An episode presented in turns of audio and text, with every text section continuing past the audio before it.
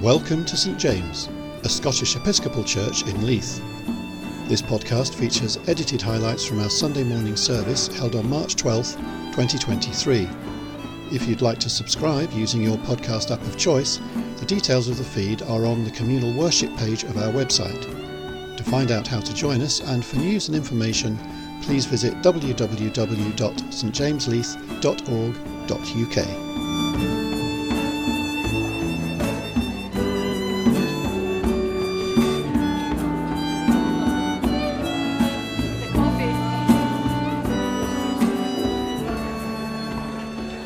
Morning, everyone. Morning. And a very, very warm welcome to St James this morning. Those of you who often come, maybe those of you who are visiting or here for the first time, you're all very welcome. Um, my name's Sally. I'm leading the service this morning, and we'll have a reflection from our rector Iain, who is going to be looking at mission question mark. So we'll be thinking about what mission might involve or how we might think of that word. I'm going to invite Carol up now, who's going to say something about our prayers today. So, good morning. Um, a couple of things. Just um, before the prayers idea, um, just thinking about the. Well, hopefully, you've noticed that our space is gradually transforming because people have taken on board um, the sewing. So, there's some lovely pieces um, happening. And just to encourage you, uh, I'm sure he won't mind, or I'm going to say it anyway. Um, Alistair Emsley Smith, who comes down sometimes from Dundee with his wife, sent me this um, WhatsApp during the week with a picture of this half done, saying, I haven't done this for 50 years, Carol, um, but it's addictive. And um, I got it yesterday. Um, so that was lovely. So, just to encourage anyone who hasn't done any sewing for 50 years or more, um, or would like to have a go for the first time.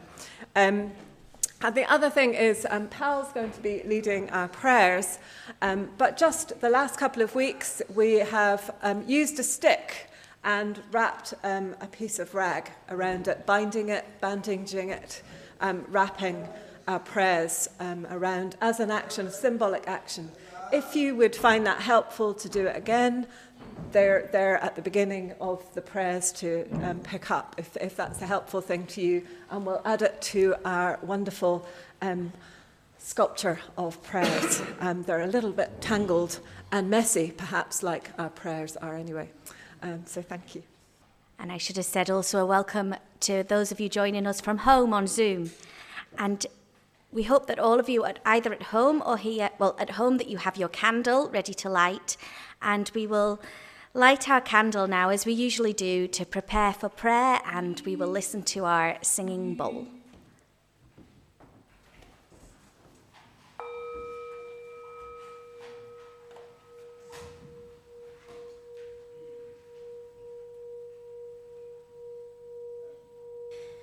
We come this morning from scattered lives to meet with God. Let us recognize God's presence with us. Let us, Let us worship God together. Gather us, O God, and we will we know, will know your life, that makes, makes us, one. one. Gather us, O God, and we will, we will celebrate our difference, variety, and uniqueness. Gather us, O God, and we will give you the pain of our brokenness. Gather us, O God, and we will share the gifts of your Spirit. Trinity of love, bind us as one, that our brokenness be healed by you, that our fears be held by you, that our gifts be used by you that our lives be offered to you. So may the world believe. Amen. And please stand for our opening song.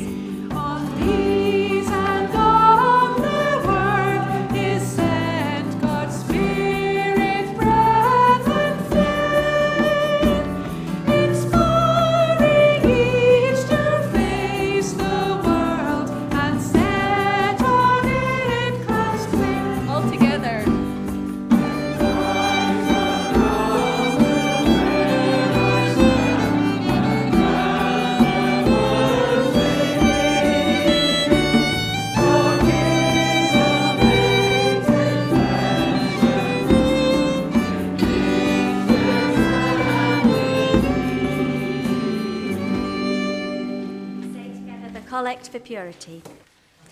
Almighty God, to you all hearts are open, all desires known, and from you no secrets are hid. Cleanse the thoughts of our hearts by the inspiration of your Holy Spirit, that we may perfectly love you and worthily magnify your holy name. Through. Christ our Lord. Amen.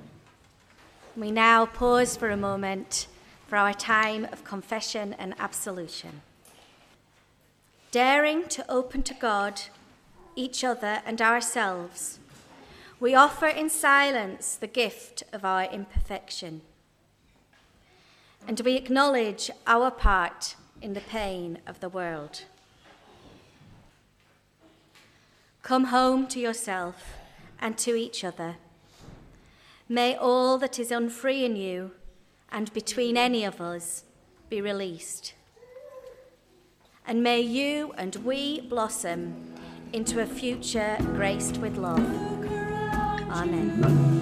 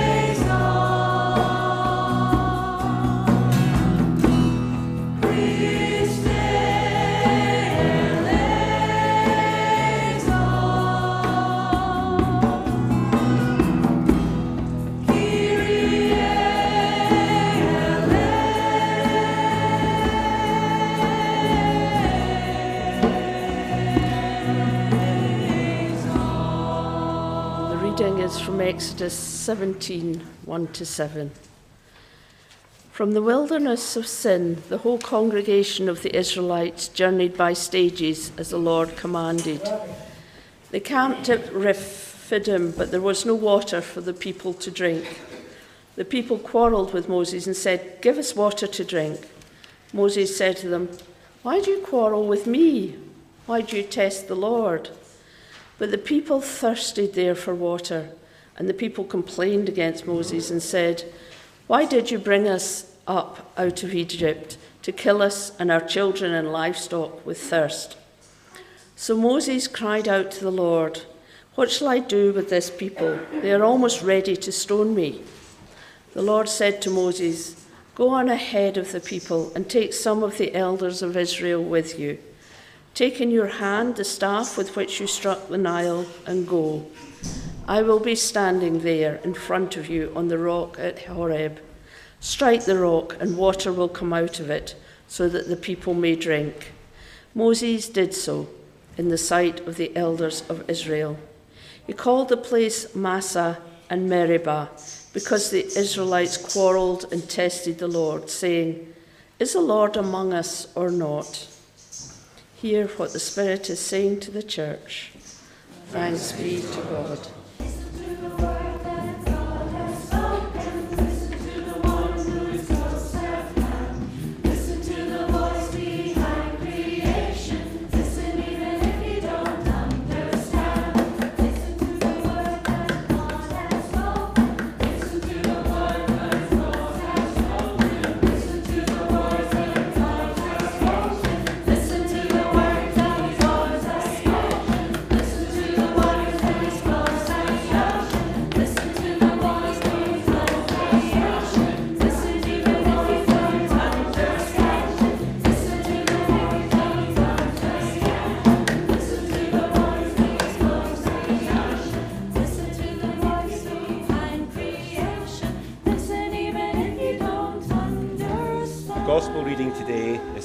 From John chapter 4, verses 5 to 42.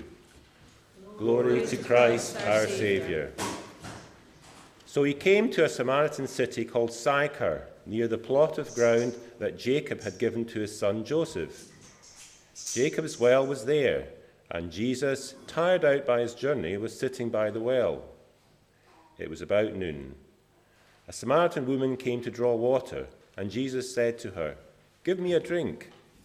His disciples had gone to the city to buy food. The Samaritan woman said to him, How is it that you, a Jew, ask a drink of me, a woman of Samaria?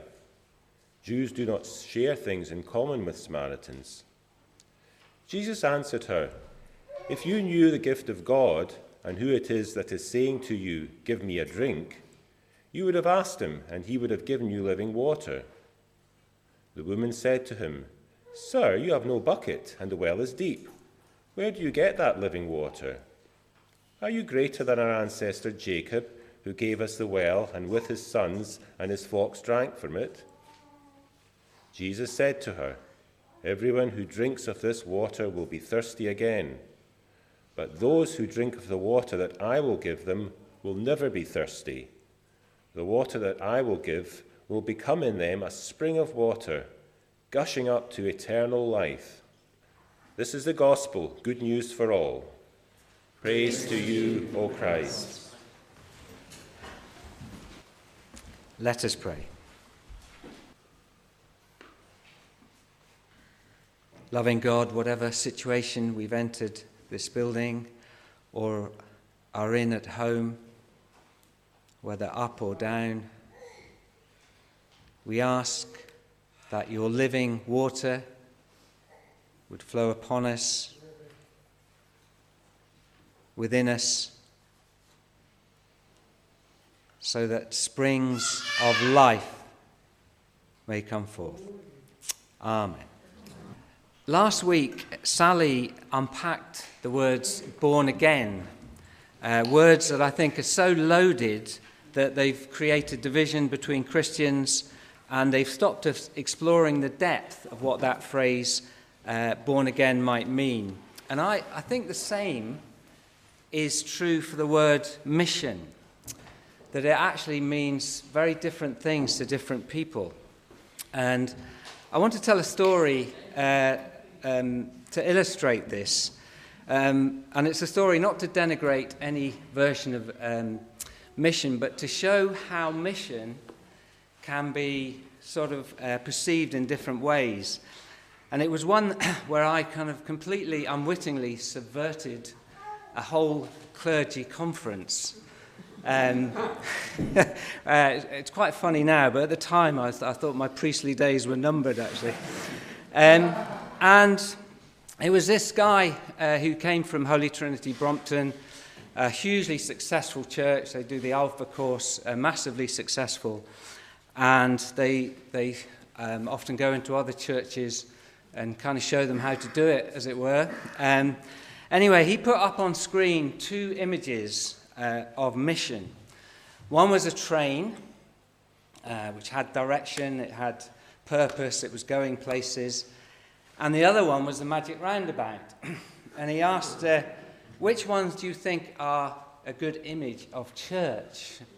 And of course, before put my hand up, and my wife always says, please think before you say anything when you go on these, when you go on these uh, conferences. Anyway, I went, of course, I went the magic roundabout.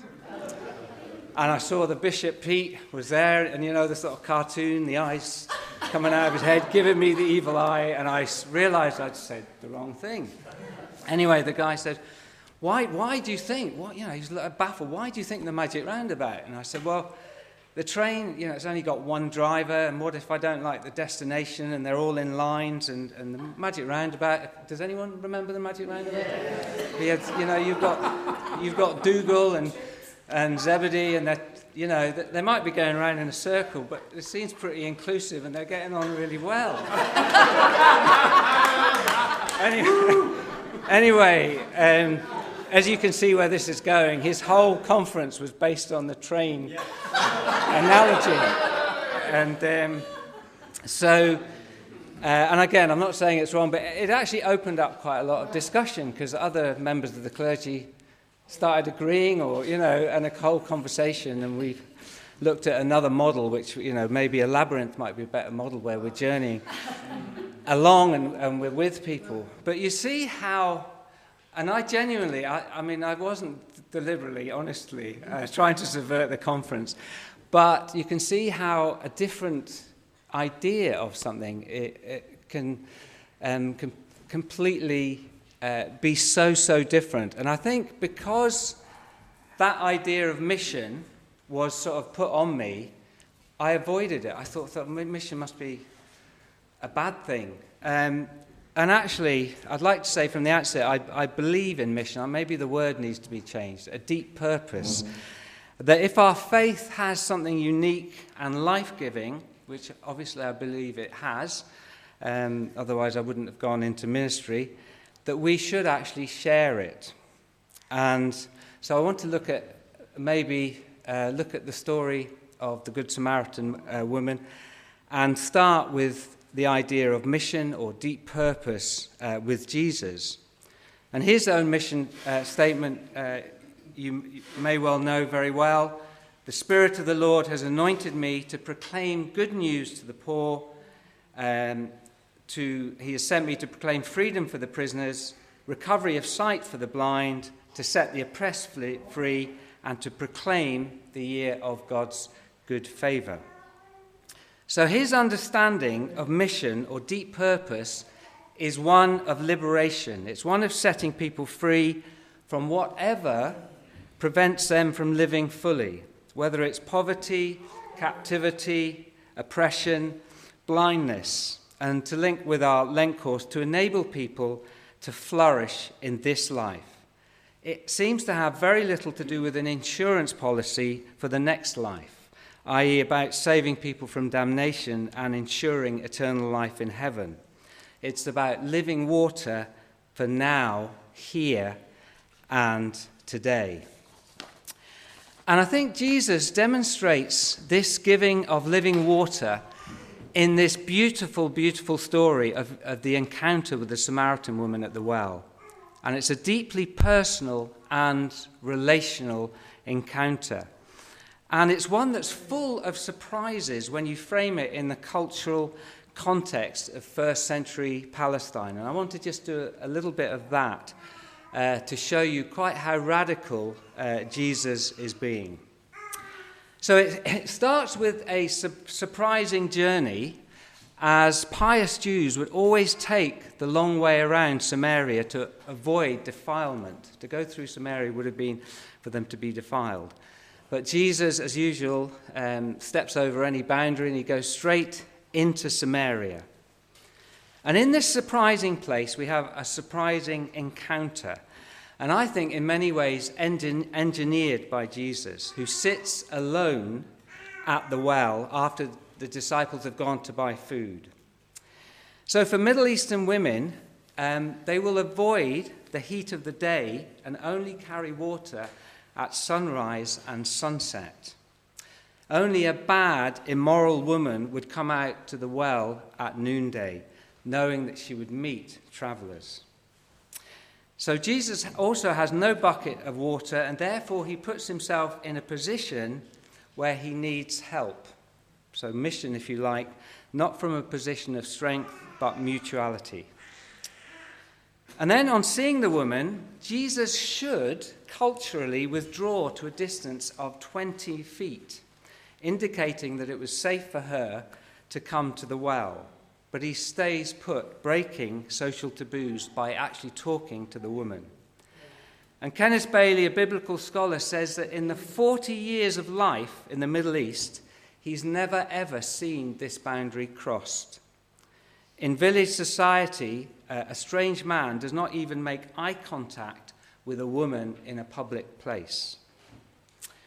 And on top of this, Jesus ignores 500 years of hostility between Jew and Samaritan. And in conversation with the woman, he asserts, uh, she asserts um, her tribalism when she says to Jesus, Are you greater than Jacob who gave us this well? In other words, she, she's saying, It's ours, it's not yours.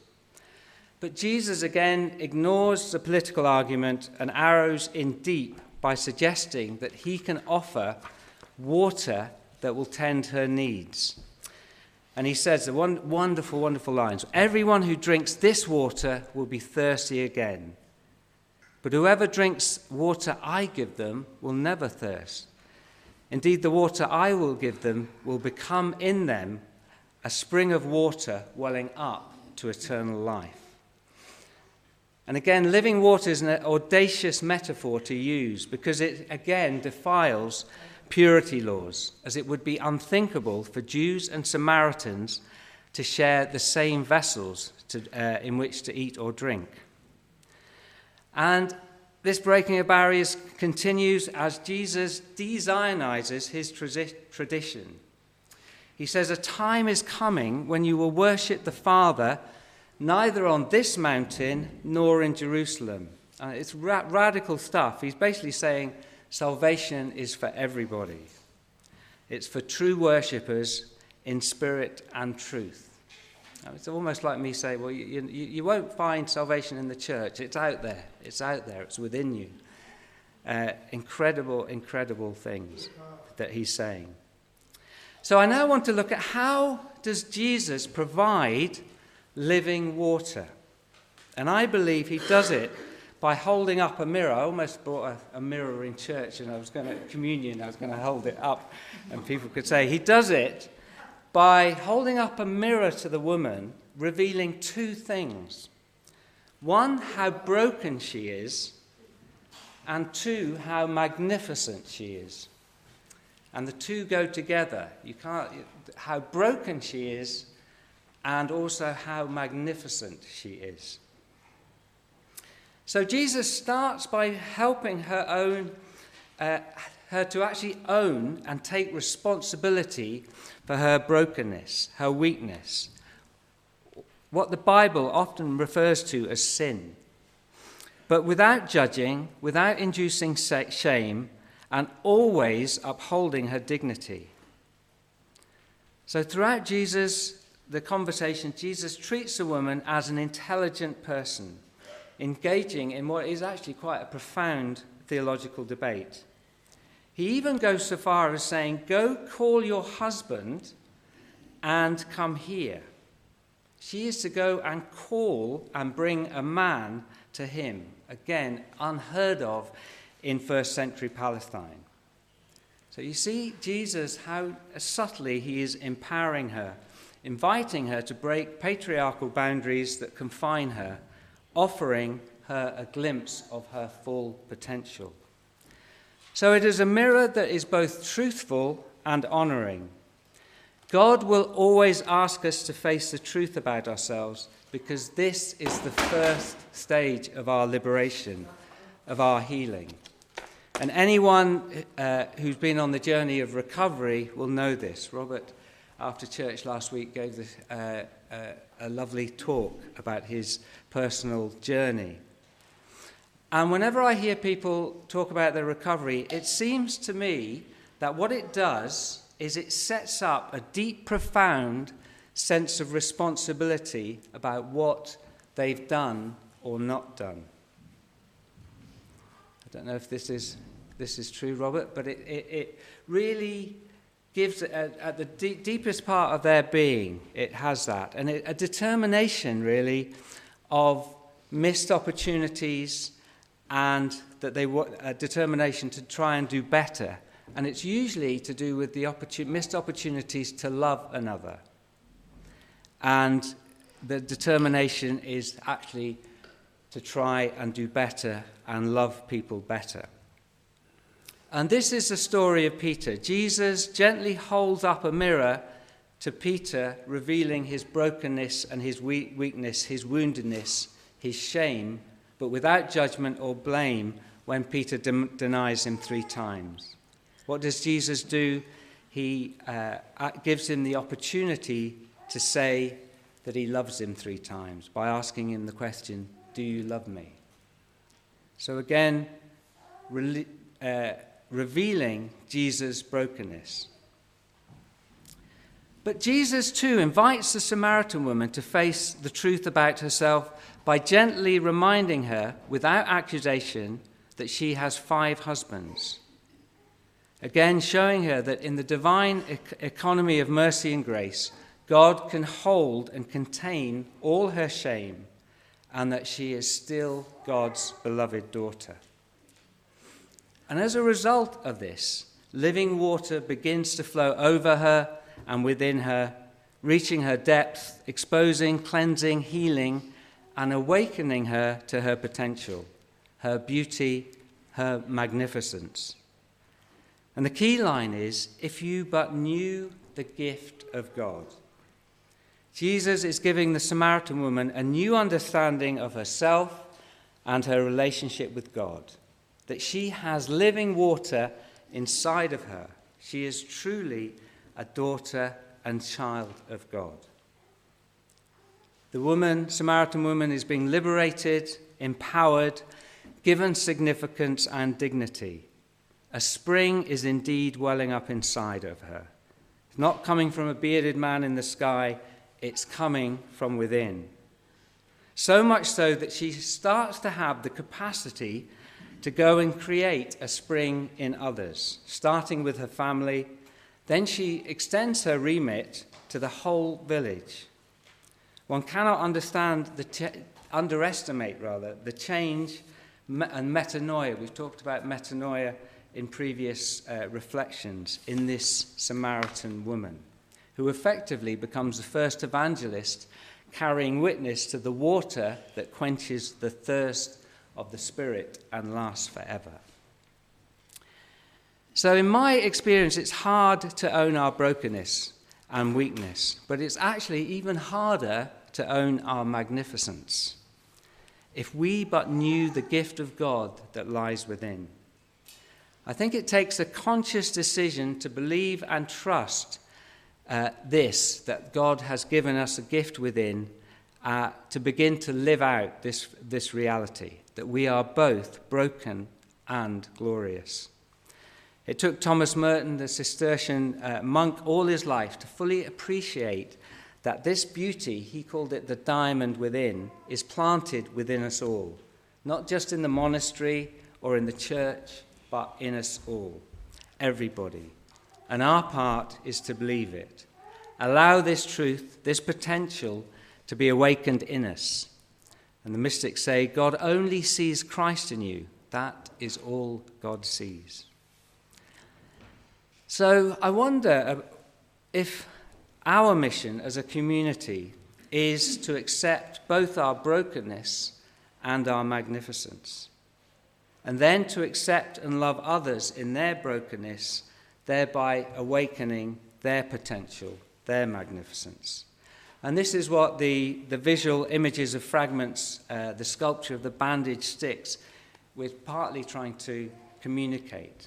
That our brokenness and our fragments can be made by the grace of God into a, a mosaic of colour.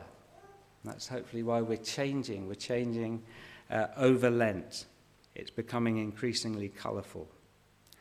That we can practice the Japanese art of kintsugi, as it's called, where broken uh, cracks in pottery, those cracks, those wounds, those imperfections are made golden and beautiful. So I want to just end with a very, very famous uh, quote that you, I'm sure you, uh, many of you will know, that's um, often attributed to Nelson Mandela because uh, he did it at his uh, speech. Um, uh, but it, is, it was actually written by um, a woman and writer called Marianne Williamson. It says, Our deepest fear is not that we are inadequate, our deepest fear is that we are powerful beyond measure. It is our light, not our darkness, that most frightens us. We ask ourselves, who am I to be brilliant, gorgeous, talented, fabulous? Actually, who are you not to be? You are a child of God. Your playing small does not serve the world. There is nothing enlightened about shrinking so that other people won't feel uh, insecure around you. We are all meant to shine as children do. We were born to make manifest the glory of God that is within us. It's not just in some of us, it's in everyone. And as we let our light shine, we unconsciously give other people permission to do the same.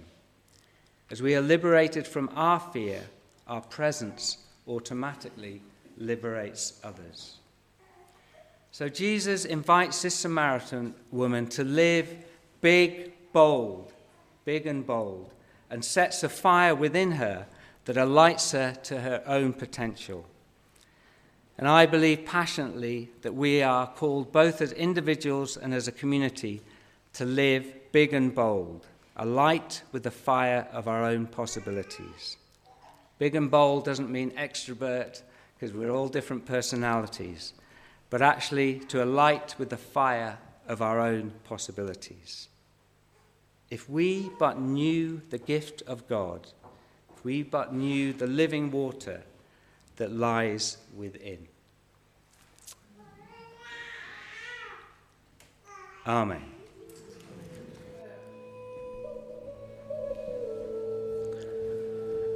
This Christ, this Yesu, this Isa, this Satguruji, who walked on this earth 2,000 years ago,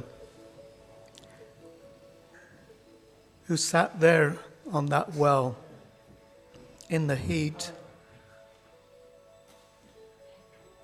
who spoke to that woman of Samaria. that same Yesu, that same Isa, same Christ is here today. And by his Spirit, he is with us in the mandir, in the temple of our hearts. It is by his Spirit that we draw close to him. This is the Christ who invites each and every one of us to come and to stand under the fountain of his amazing grace, peace, and love. That fountain still flows from him. In your brokenness, in your shame, in your tears, in your lostness, in your uniqueness and weirdness. He loves you just as you are.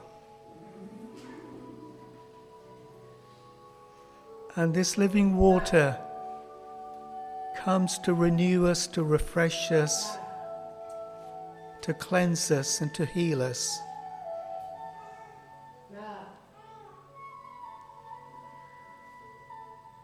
This is the God who at that well reached out his hand to this woman, who reaches out his hand to each and every one of you, not to punish you, not to harm you, but to bless you. Be still and know his peace, his presence, his shalom, his shanti in the mandir of your heart.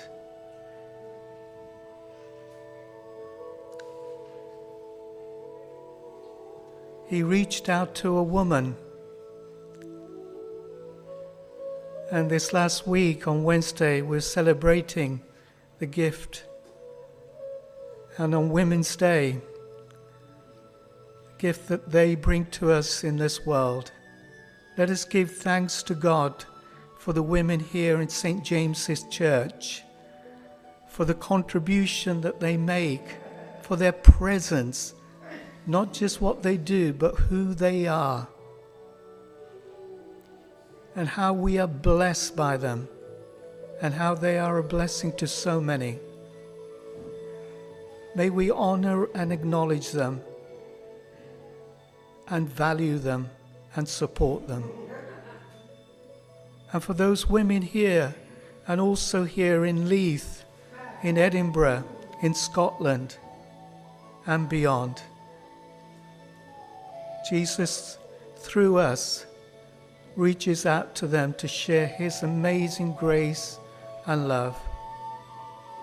May they know that this God comes in love to each and every one of them and takes what's in their hand just water and the gifts and abilities and talents that each and every one has, however ordinary they may be, He takes them and uses them and enters into a conversation with each and every one. This is a God who longs to speak, longs to hear our heart, longs to hear the hearts of our community. The things that are there.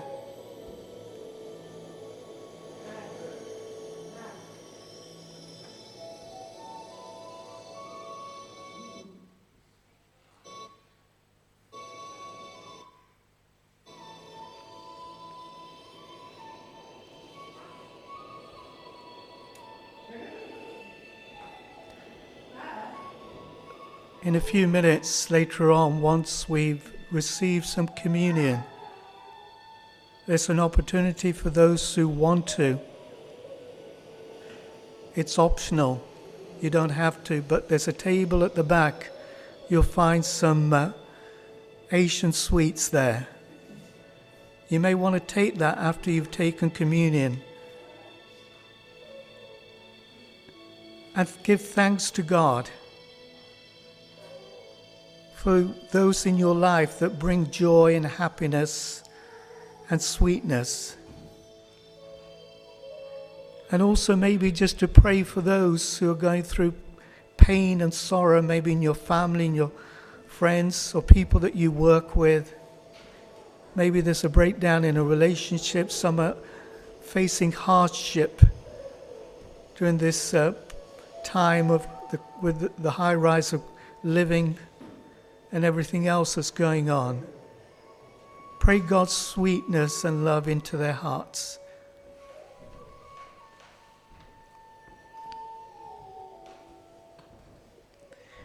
On the table, you'll also find some candles. Maybe light a candle from one of the other candles that are round the tile cross and place it on the tile cross. And as you do so, give thanks to God for all the women that you know in your life and to give thanks to God for them. Maybe you want to take a candle and light a candle and pray for those in your community that they may know God's light and peace and His presence. Also, on that table, you find some little wee stones. Maybe take a small stone, hold it in your hand. And as you do so, maybe there are things in your life, the water that you have in your life that you want to hand over to God.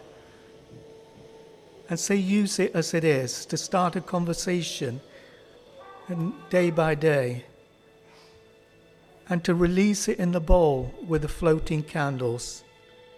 Maybe there are things in your life at this moment, maybe burdens and difficulties and po- problems and worries and situations you're facing. Take as many stones as you like, just release them, let go, and let God take them into His loving, mighty hands.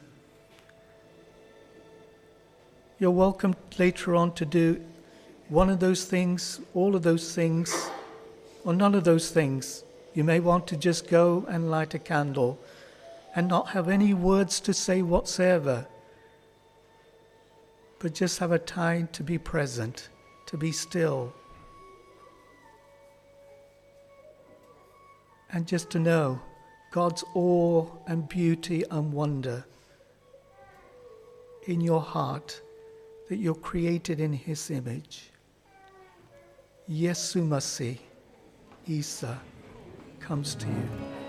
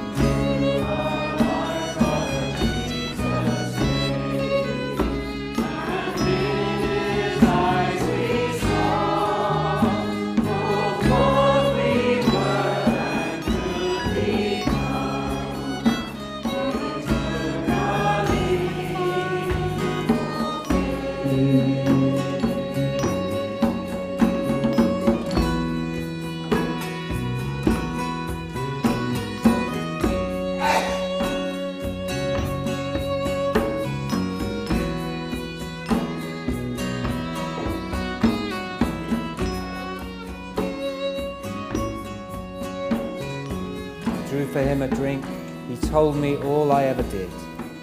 I took a leap of faith. Now come to our time of sharing. All are welcome. We believe at St. James Jesus never turned uh, anyone away. There were no um, hoops that they had to go through. So please, uh, whatever your, if you have strong faith, weak faith, no faith, please come to receive.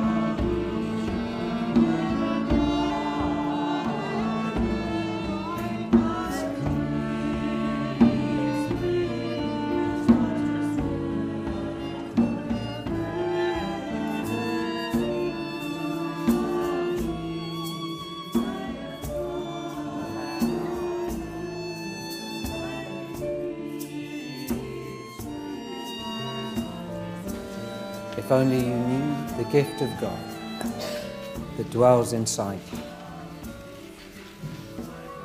Loving, God, may, we increasingly attune ourselves to you and open ourselves up to your living water, your bread, and your wine. And we thank you for feeding us this day and pray that we might be food for others when we leave this place. Amen.